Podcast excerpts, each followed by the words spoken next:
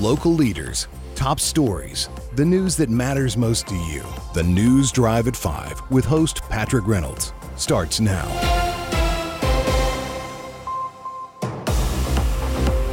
Welcome to the News Drive at 5 here on WSIC News Talk Radio. I am Patrick Reynolds taking you home on this Wednesday, February the 21st, 2024, 5:06 p.m. Eastern Time. And right away, we are joined by Jim from iCats. Good afternoon, Jim. How are you? Good afternoon, everybody. How are you today? We're doing well up here in our Statesville studios. Tell us what we have looking at the roads today for traffic. Well, coming down to Charlotte from Statesville, I had no problems. I see no problems. You got the usual jam up there, getting ready to cross the water, southbound. Northbound, going out of the city, seemed to be a little bit heavier than yesterday, but everything's moving along smoothly. So don't see any problems today. Wonderful to hear. No incidents at all. Just the usual delays a little bit. Sun's getting low in the sky. Probably a beautiful sunset over the lake. People likely taking a look. Where are you located right now, Jim? Yeah, the only thing that I saw out there was there were some troopers out there with radar somewhere around exit 27, 26, somewhere around there. Okay. On the southbound side. All right. Well, good that the police are keeping us safe and keeping an eye on the roads. Happy to report no incidents. Good to talk to you, Jim. We appreciate the update. Good to talk to you guys. We thank you a lot. Thank you. Have a good afternoon, my friend. Jim from iCats giving us our traffic update. Traveling from Statesville down to Charlotte. Pretty smooth. A little bit of a slowdown over the causeways, as we just noted. Beautiful sunset over Lake Norman, but we encourage everybody to keep the traffic moving. Keep your eyes open, ears open, pay attention. Northbound a little heavier coming out of Charlotte, heading up towards the lake, but no incidents to report. That is very good news, and we thank Jim from iCats for the traffic update. 5:08 p.m. Eastern Time, and right before Jim, right before the News Drive at 5, you heard Town Talk with Bill Russell, the president of the Lake Norman Chamber of Commerce, each Wednesday at 4 p.m. right here on WSIC News Talk Radio. Getting in touch with the community, well, Chamber of Commerce, that is the heartbeat of Lake Norman. So if you want to hear the words of Bill Russell and Town Talk, please, Wednesdays, 4 p.m. right here on WSIC News Talk. The top 5 at 5 news stories that we are tracking for you this evening. The Lincoln County Sheriff's Office is asking for help finding a missing man. Iredell County Commissioners support sale of 2 medical centers. Cornelius authorizes use of state money for some town projects. Davidson pursues a kayak launch, and hundreds of homeless animals, well, they're going to get a second chance at life. Those stories and more coming up on the News Drive at 5. Also, we will continue with our ticket giveaway for the Charlotte Home and Remodeling Show this coming weekend, Friday, Saturday, and Sunday at the Park Expo and Conference Center in Charlotte. We've got a 4-pack of tickets to the show we're going to give away after our 5:45 commercial break. 844 Studio 4, 844 Studio 4, that's 844-788-3464. That will win you a 4-pack of tickets in about 35 minutes to the Charlotte Home and Remodeling Show. Craig Conover of Bravo's hit series Southern Charm will be at the show this Friday and Saturday. So call in. If you want to call in ahead of time, talk about the news headlines, we would love to chat with you. That's what WSIC News Talk is all about. Our top story tonight, in Iron Station, Lincoln County Sheriff's Office Detective James Woodard is asking for the public's help in locating a missing man. Jacob Lockman, age 36, of Orchard Road in Iron Station, was reported missing by his father on February the 19th. The North Carolina Highway Patrol was dispatched to Kiever Dairy Farm Road around 7:30 a.m. on February 18th to investigate a motor vehicle accident. The vehicle crashed into a bridge, and when law enforcement officers arrived on the scene, the occupant or occupants of the vehicle could not be located. Lockman is believed to have been the driver of this vehicle. Family members say they have not heard from Lockman since the accident. The vehicle sustained heavy front-end damage, and there is concern Lockman may be injured. Lockman is described as a white male, 6 feet tall, and weighing around 180 pounds. He has brown hair and hazel eyes. Anyone with information on the whereabouts of Jacob Lockman is asked to contact the Lincoln County Sheriff's Office, the Lincoln County Communications Center, or the Lincoln County Crime Stoppers. In Lincolnton, well, the agenda was light on matters to discuss or approve the gravity of the annual report presented at the meeting by the Joint Lincoln County Community Child Protection Team and the Lincoln County Child Fatality Prevention Team. The importance of it could not be overlooked.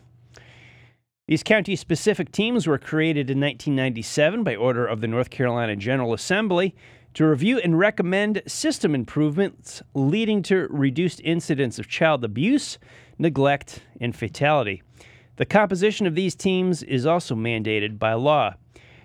Sherry Reinhart, the executive director of the Lincoln County Child Advocacy Center, who presented the report, said, quote, "The overall goal of this team is to identify ways to improve the delivery of service to protect our most valuable resources, our children and our families." Both teams are to advocate for the recommend system improvements and needed resources where gaps and deficiencies exist, and to report to the Board of County Commissioners and to the Board of Health and Social Services their findings. The Child Fatality Prevention Team reviews child fatality cases on a quarterly basis in February, May, August, and November of each year. The cases can't be reviewed until at least 1 year after the date of death. These meetings are not subject to open meeting laws, and cases must be reviewed in closed session. Records are received from multiple sources, including hospitals, medical practices, law enforcement, DSS, health departments, and most mental health records. The local team may not contact, question, or interview the child, parents, or family members. All information relevant to the case being reviewed in confidential and only discussed during closed sessions. Breach of confidentiality is a misdemeanor offense. In 2023, the CFPT reviewed 9 child fatalities. The Lincoln County Community Child Protection Team meets monthly to review active cases of abuse and neglect from the Lincoln County Department of Social Services. The purpose of the CCPT is to assist DSS in planning and providing services to prevent further abuse and neglect of children. In 2023, DSS investigated 676 cases of abuse, neglect, and dependency in Lincoln County, which involved over 1,800 children. The joint teams identified the following needs in the county, such as lack of parenting skills, substance misuse, domestic violence, mental health and substance abuse, as well as gun safety. We'll have more details on that story a little bit later in the broadcast. News Drive at 5 rolls on. More of your headlines around Lake Norman, North Charlotte. I'm Patrick Reynolds. We'll be back. The News Drive at 5 will be back shortly on 105.9, 100.7 WSIC. Local starts here. Call in now to speak with Patrick Reynolds on the News Drive at 5. The number to dial is 844-STUDIO-4. WSIC. Local starts here.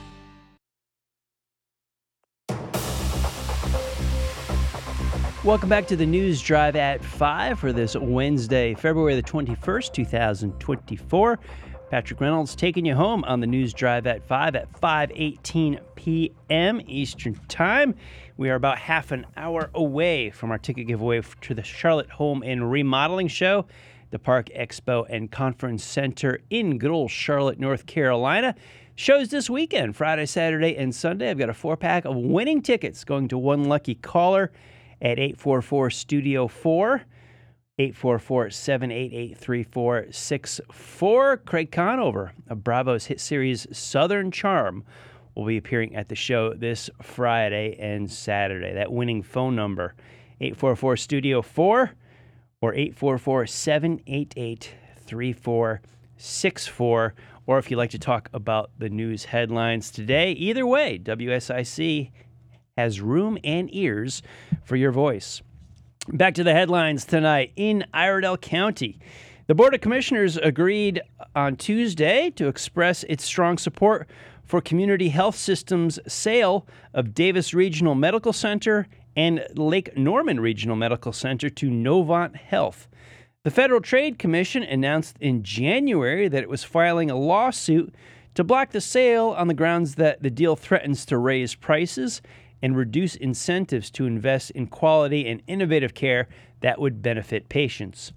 Iredell commissioners discussed sending the letter supporting the sale during their pre-agenda meeting on Tuesday afternoon and then added it to the consent agenda during their regular meeting. The letter, addressed to the U.S. District Judge Kenneth Bell, stressed that accessibility to high-quality health care is very important to both our growing community and to our ability to recruit and retain employers. The commissioners wrote, "It is our view that the transaction will help ensure that the Lake Norman Regional and Davis hospitals not only stay open, but improve the quality and expand the availability of services to our community." Only Vice Chairman Burt Connolly spoke on the matter during the regular meeting. Connolly expressed his frustration that the federal government is more concerned about blocking a sale between two private companies than it is about stopping the flow of undocumented immigrants across the southern border. He said, quote, "If they mess around and shut down Lake Norman, we're going to have a big problem. I hope somebody will wake up. We really need community support for this," end quote. The FTC's move to block the sale came 11 months after the two healthcare companies agreed to the $320 million transaction. Under the proposed deal, Novant would acquire Lake Norman Regional Medical Center in Mooresville, which is located 11 miles away from Novant's Huntersville Medical Center. Additionally, Novant would acquire Davis Regional Medical Center, a behavioral health hospital in Statesville, and other assets, including a physicians group of 24 physicians employed by Lake Norman Regional Medical Center, also a majority interest in an endoscopy center in Mooresville, and an entity holding a North Carolina Certificate of Need to build an ambulatory surgery center in Mooresville. The FTC alleges that the proposed deal would allow Novant to control nearly 65% of the market for inpatient general acute care services in the eastern Lake Norman area, which primarily includes Iredell County and northern Mecklenburg County. Inpatient services include a broad range of essential medical, surgical, and diagnostic services that require an overnight hospital stay. In Cornelius, a Marathon Town Board meeting ended on a high note nearly 4 hours after it began, with the commissioners authorizing the use of $3 million allocated to the town in the state budget to cover the cost of near-term projects that otherwise would have been paid for directly by the town. The state budget signed into law in October, including a directed grant to the town for capital improvements or equipment. The dollars must be spent prior to October 3rd, 2025, with the grant stipulating the return of any unspent funds to the state. While the grant money could be spent on North Carolina Department of Transportation partnership matches for prioritized road projects, there is a high risk of the deadline expiring prior to the realization of those projects. Town manager Andrew Grant said, quote, "My recommendation is very similar to what we experienced with our American Rescue Plan Act federal funds that we received a few years ago." Grant's recommendation to spend the state grant funds on near-term town projects that are anticipated to be cash-funded ensures that the dollars will be spent prior to the deadline imposed by the state. The projects identified, all of which are expected to be wrapped up prior to October 25, which is the grant deadline, they include Phase 1 of the tennis pickleball project at Bailey Road Park. That's $1.2 million. The resurfacing of roughly 5 miles of town-maintained roads, that's $900,000. The purchase of new self-contained breathing apparatuses for Cornelius firefighters, that's $500,000. And the replacement of the playground at Legion Park at $400,000. The Bailey Road Park project's designed to add 12 new tennis courts, including the existing courts to be converted to pickleball use, which was paid for by capital funds, while the road resurfacing project would have used Powerball funds. The new SCBA units, the breathing apparatuses, requested by Fire Chief Barbie at a budget planning session earlier this month to replace existing equipment nearing its end-of-life date, and the Legion Park Playground, which is over 20 years old and not currently ADA compliant, were to be paid with dollars in the town's general fund. Grant added, quote, "This is known as the supplanting route, freeing up our funds that would have been otherwise been spent on those projects. The second step of this route, according to Grant, is redirecting those towns' funds to be sent on legislative priorities, including $1 million to bridge the gap in funding for road, sidewalk, and stormwater improvements as part of the town's Smithville infrastructure project." Grant said, quote, "When we started that project, the estimate was $4.4 million, and we had $3.4 million allocated, so there has always been a $1 million funding gap," end quote. Grant recommended spending the remaining $2 million on Department of Transportation partners' road projects. He said, quote, "We're projected to sell approximately $13 million worth of road bonds in the next few years. By applying $2 million of cash toward these roads projects, that would help reduce the amount of road bonds we would have to sell in the future, which is a good thing, especially with the high interest rates right now," end quote. Ultimately, the town board approved spending the grant funds on the four projects outlined by Grant. The board also agreed to spend $1 million of the freed-up town dollars on the Smithville project, but delayed allocation of the remaining $2 million until a later date. Now, earlier in that same meeting, the board was presented with details regarding the Serve, which is a pickleball and kitchen, a proposed business venture that would include indoor and outdoor pickleball courts. Also included were Topgolf Swing Suites, a community room, and a restaurant. The project is being pitched by local entrepreneurs Jack and Robin Salzman, and if approved, would be built on roughly 6 acres adjacent to the Lake Norman Chrysler Dodge Jeep Ram dealership on Chartown Drive. The presentation was preliminary in nature, and no decisions were made regarding the project at Monday's meeting.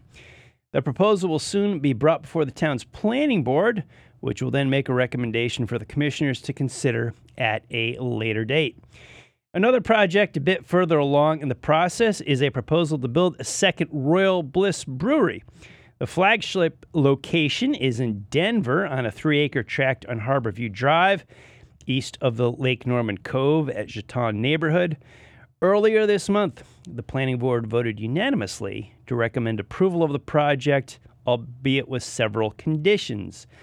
Those conditions include stipulations regarding outdoor amplified live music and entertainment, the height of the light poles in the parking lot, the maximum parking rate, and appropriate screening of rooftop equipment.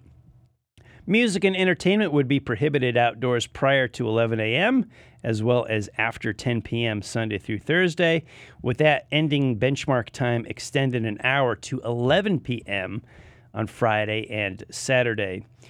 Parking lot poles would be restricted to a maximum height of 22 feet, and the maximum parking rate can't exceed 12 spaces per 1,000 square feet of building area. The fate of the proposal rests in the hands of the town board, which will likely cast a deciding vote in the coming months. Now, a little bit more details on the Serve Pickleball and Kitchen. Members of the Cornelius Town Board did get their first look at a proposal by DB Entertainment to build 16 new pickleball courts along with a restaurant on Chartown Drive. They liked what they saw. They had no opposition. The proposal moves on to the town's Architecture Review Board, and that will be on Friday of this week. Once up and running, the Serve is expected to have 60 to 70 employees. Servers will be paid $15 per hour. plus tips. DB Entertainment is seeking to amend the zoning on approximately 64 acres of vacant property located on Chartown Drive. The plan is to build an over 51,000 square foot facility, 10 indoor courts, 6 outdoor courts, as well as the restaurant. There will be more than 150 seats for guests in the restaurant, bar, the lounge, and cafe areas. Now, DB co-owner Jack Salzman hopes to go through the planning board March 11th and in front of the town commissioners for a final vote at a meeting on April the 1st. Salzman, is a former co-owner of the Lake Norman Chrysler dealership, said if this is the schedule, we are hopeful to get a permit from Mecklenburg County 45 to 60 days after the April 1st approval. News Drive at 5 rolls on. We've got more headlines for you. Patrick Reynolds taking you home. We will be right back.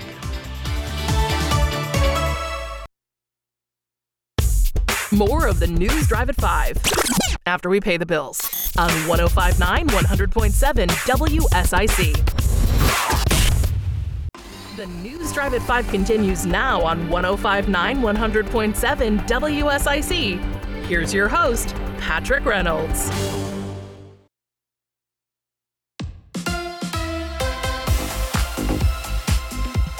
Welcome back to the News Drive at 5. Patrick Reynolds taking you home on this Wednesday, February the 21st, 2024, 5:35 p.m. East Coast time. We are about 10 minutes away from our ticket giveaway to the Charlotte Home and Remodeling Show at the Park Expo and Conference Center in Charlotte.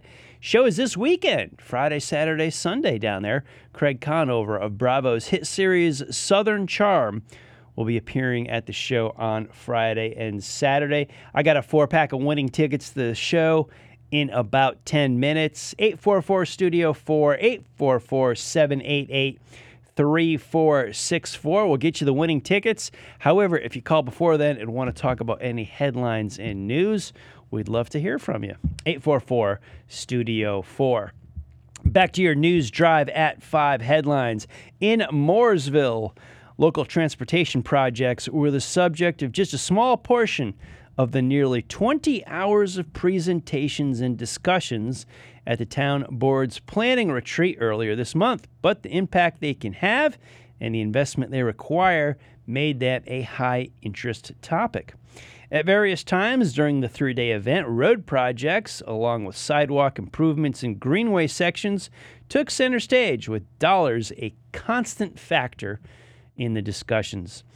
A list of transportation-related projects, including locally funded improvements as well as state-coordinated projects requiring municipal contributions, is vast.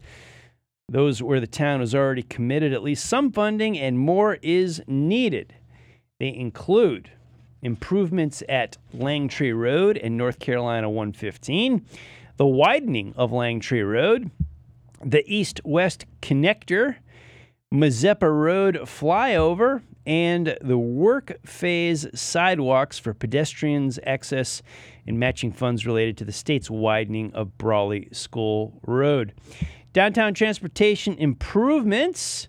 We got a traffic signal at Overhead Bridge Road, North Carolina 150.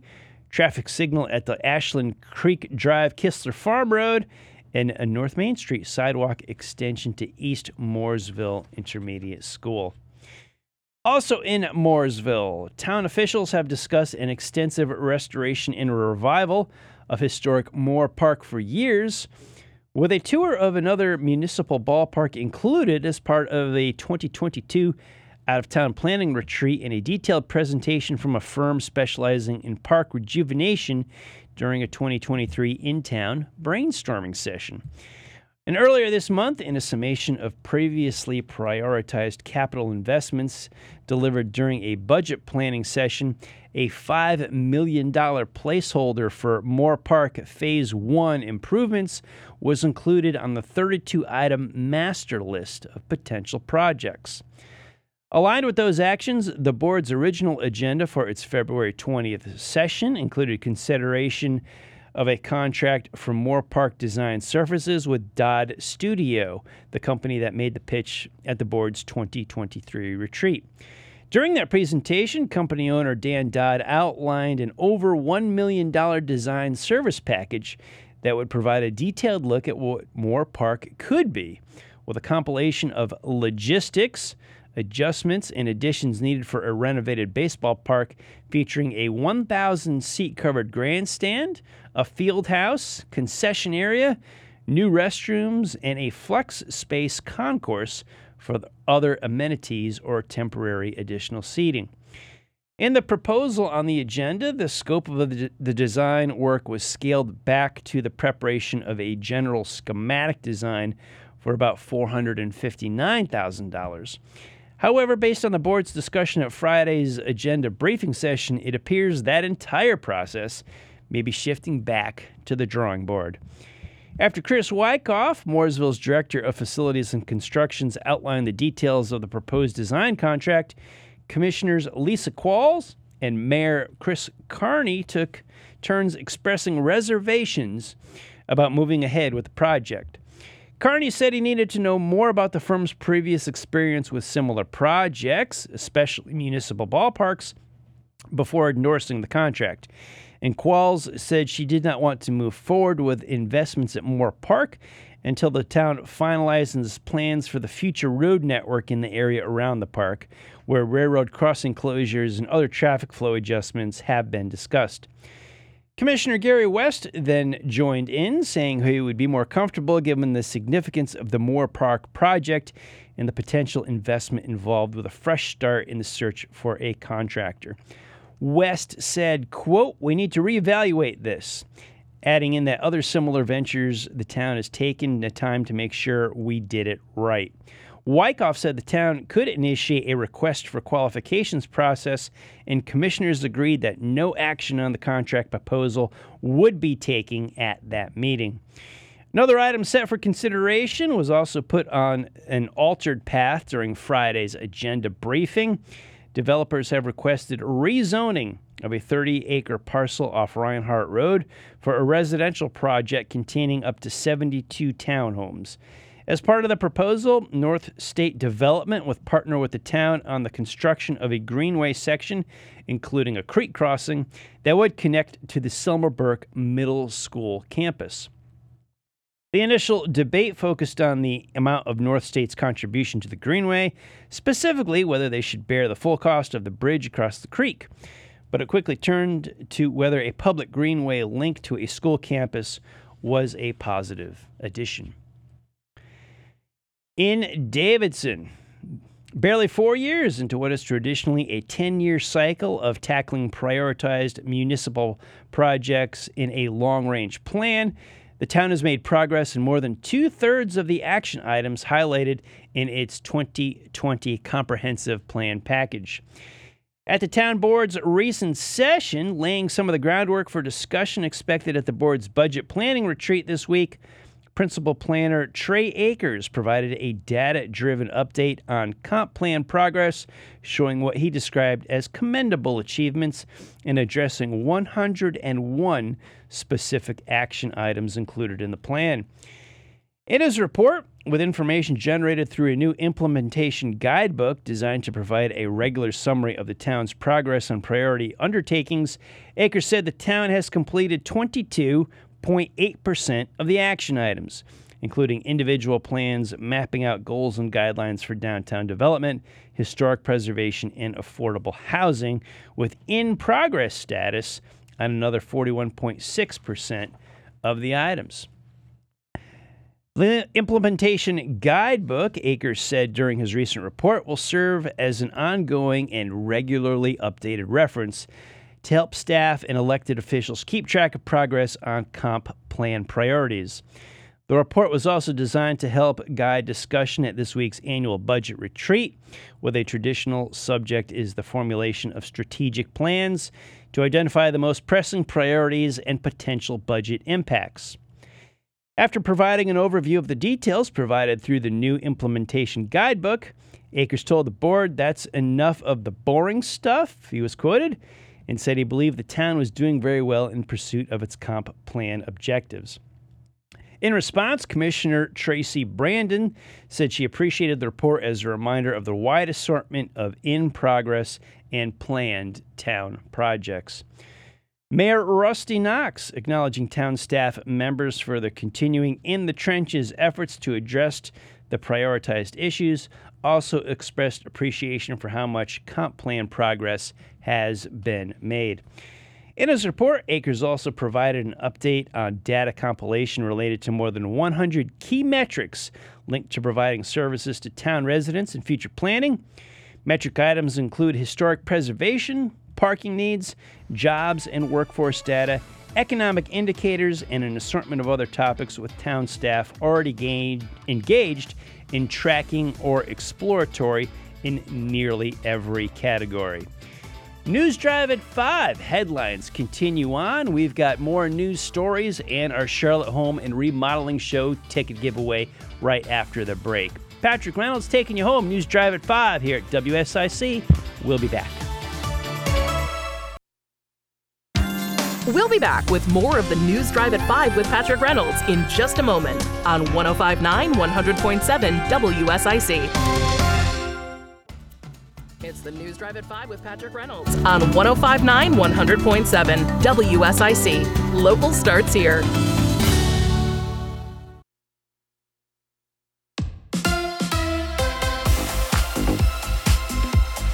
Back to the News Drive at 5. I am Patrick Reynolds with you on this Wednesday, February 21st, 2024, 5:48 p.m. on the East Coast. It is time for more tickets for the Charlotte Home and Remodeling Show this weekend, given away to one lucky caller right now.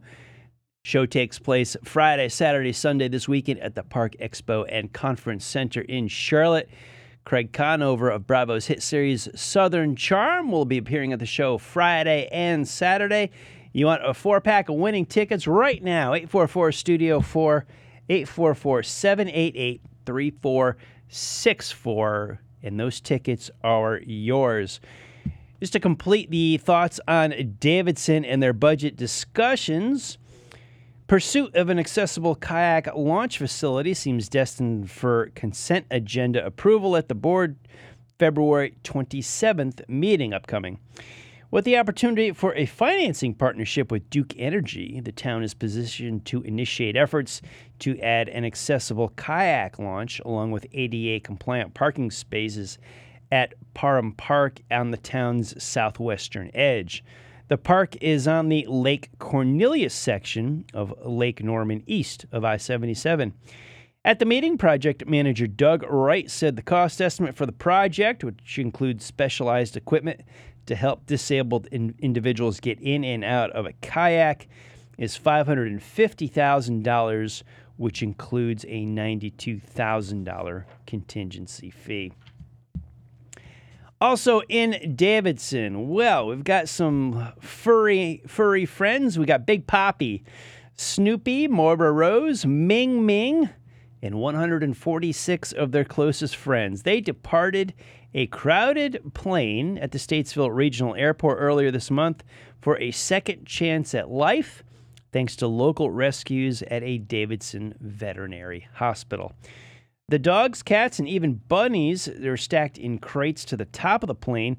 They came from St. Thomas and St. John, part of the U.S. Virgin Islands in the Caribbean. They landed here a few weeks ago. Last Chance Air, which transported the animals, then flew to Boston and St. Louis with the remaining 250 animals. All 400 of the animals were scheduled to be euthanized on February 15th due to severe overcrowding. That will no longer happen. This transport nonprofit, Pets with Wings, out of St. Thomas, teamed up with Last Chance Air and Whole Pet Veterinary Hospital in Davidson, which has a global outreach mission to make their largest ever Freedom Flight happen. Pets with Wings said their previous largest evacuation was 333 animals in 7 days. Dr. Nicole Sheehan, founder of Whole Pet Veterinary Hospital, said she and technician Emily Farmarinto became involved in island rescues after joining a rescue mission in Puerto Rico in 2020. They befriended a group of rescuers who came together a few times a year to make a difference with various animals in need, often out of the Caribbean. Sheehan said, quote, each takes a part of the challenge. Whole Pet provided the medical care, end quote. Whole Pet Global Outreach was born and now participates in 1 or 2 rescue missions a year. During the mission, Whole Pet committed to treating 12 heartworm-positive dogs and adopting out 24 dogs, 15 cats and kittens, and 3 bunnies. Various other rescuers attempted to take their remaining homeless pets, including Lake Norman Humane in Mooresville, which took 10 dogs who will soon be available for adoption. Piedmont Animal Rescue, also of Mooresville, they provided volunteers to help transport the animals from the airport to their next destination. Also assisting or taking in animals were Stray Rescue of St. Louis, Ben's Branches, Pets and Prayers, Angels Helping Angels, Grammy Rose, Heart of Glass Rescue, and others. Volunteer Jill Trunnell with Ben's Branches, which provides logistical support to rescue missions, said some of the transported animals still do not have a place to go, so they are being boarded until a rescue has room. Dozens of dogs are receiving heartworm treatment, being spayed or neutered, and receiving some basic training. Trunnell said the 10 taken by Lake Norman Humane were part of the group of 39 dogs that did not have placement initially until the rescue stepped up. Amy Mayers, a Humane Society of St. Thomas volunteer, commented on the Lake Norman Humane's Facebook page, "Thank you so much for taking these sweet and precious souls. They have been part of my life since the day they arrived at the Humane Society of St. Thomas. I promised each of them better days were coming. Thank you for helping me keep that promise. They are the most amazing dogs you will ever meet. They are purebred coconut retrievers." That's what they call island dogs in a nickname. "The most grateful dogs you could ever adopt. Many have never known the love of a home, a family, or a fluffy bed. Thank you so much." Now, the island rescue organizations acknowledge their pet overpopulation is also an issue in the United States, and that rescues here face challenges of their own, yet could not let so many animals perish. Even though many of the partner shelters are still experiencing their own capacity issues, many are stepping up. Whole Pet has already adopted out a few of the animals they took in, but they have many more available. The cats and kittens, all 18 months old or younger, can be visited inside Whole Pet. And I think this was where a lot of you wanted to know where I was going with this story. So we've got cats and kittens, Whole Pet in Davidson. You can check them out during their business hours Monday through Friday. Pictures of the adoptable dogs, ages 1 to 4, that are residing in foster homes, are on the windows outside the office, and some can be seen on their Facebook page. Whole Pet is also planning a meet and greet for the animals on Friday, February 23rd. That's just 2 days from now. That will be at the Davidson location in conjunction with Ben's Branches and Lake Norman Humane. Now, the Lake Norman Humane's Coconut Retrievers, those are the island dogs. They'll be on their website if you want to have a look at those, lakenormanhumane.org, in their social media once they're ready for adoption. And if you can't adopt but want to help the global outreach mission, fosters are still needed for dogs, and funds are needed for the heartworm treatment, which cost about $1,000 per dog. So you can contact Whole Pet at wholepetvets.com. Ben's Branches also needs funds to cover the cost of boarding the remaining dogs. If you would like to donate, you can do so at bensbranches.org. In Boone, 14 athletes from Special Olympics Iredell County met up with athletes from across the southeast at Appalachian Ski Mountain between Blowing Rock and Boone to kick off the 2024 Special Olympics Southeast U.S. Winter Games with alpine skiing and snowboarding. Coach Joe Geegan led the delegation and ensured that each athlete was prepared to face the elements by providing ski bibs, jackets, and helmets. The team members stood out in their bright yellow jackets as they competed over the course of a 3-day event against athletes from Florida, Georgia, North Carolina, South Carolina, and Tennessee. Athletes participated in time trials and were divisioned according to their ability level and age. Special Olympics Iredell County had an outstanding showing. First-year skier Merritt Tuck won gold in his division after moving up from beginner to level 2. Many more winners with Special Olympics. It's a great story to see. Glad the dogs and the cats and the bunnies are getting adopted. So lots of good news to end tonight's broadcast on. As always, right after the news drive at 5 tonight, producer Joe Berg takes over the controls with the scoreboard. We've got a hump day Wednesday. Joe, how you doing tonight? What do we got for the scoreboard? I'm doing wonderful. You know, there's a lot of baseball about to start. Yes. A lot of baseball. Yeah, pitchers and catchers are flying to warm weather. Not only that, but tomorrow we have some high school baseball starting. High school baseball? It is already here. Like a scrimmage or a practice? No, like a regular season game. Get out. I'm not even kidding. It's still February, man. It is February. Wow. It's a cold time to be playing baseball. I just read a story from the Special Olympics athletes that were skiing and snowboarding. So we're already got high school baseball. Yes. Wow. It's been a quick year. And you just had a big story on college football playoffs last night. Yes. College football, baseball, we're always off season, I guess. That's the theme of the week. We're never really off season, I guess that's what it is. So big show with the scoreboard coming up at about 60 seconds. Well, we're done here in about 60 seconds. Just about. Yeah, or minute and a half, whatever. But yeah, scoreboard coming up right after top of the hour. So high school baseball.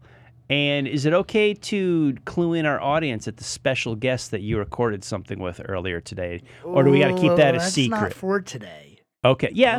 It's for a little later in the week. Okay, well, I'll tease the audience. And I saw the graphic up. Joe talked to somebody pretty cool and special today. With Charlotte FC. Okay, with Charlotte FC. Well, all right. As we get close to soccer season. See, it's a lot of things about to kick off. A lot of things going on. You're going to need more than an hour. Even though football ended, there's still sports going on. Yeah. Life after the Super Bowl. It's a wonderful thing. Plus, this weekend we got Atlanta. Cars turning left. Yay. One of the worst tracks on the schedule now. You know, now I love Atlanta just because you hate it.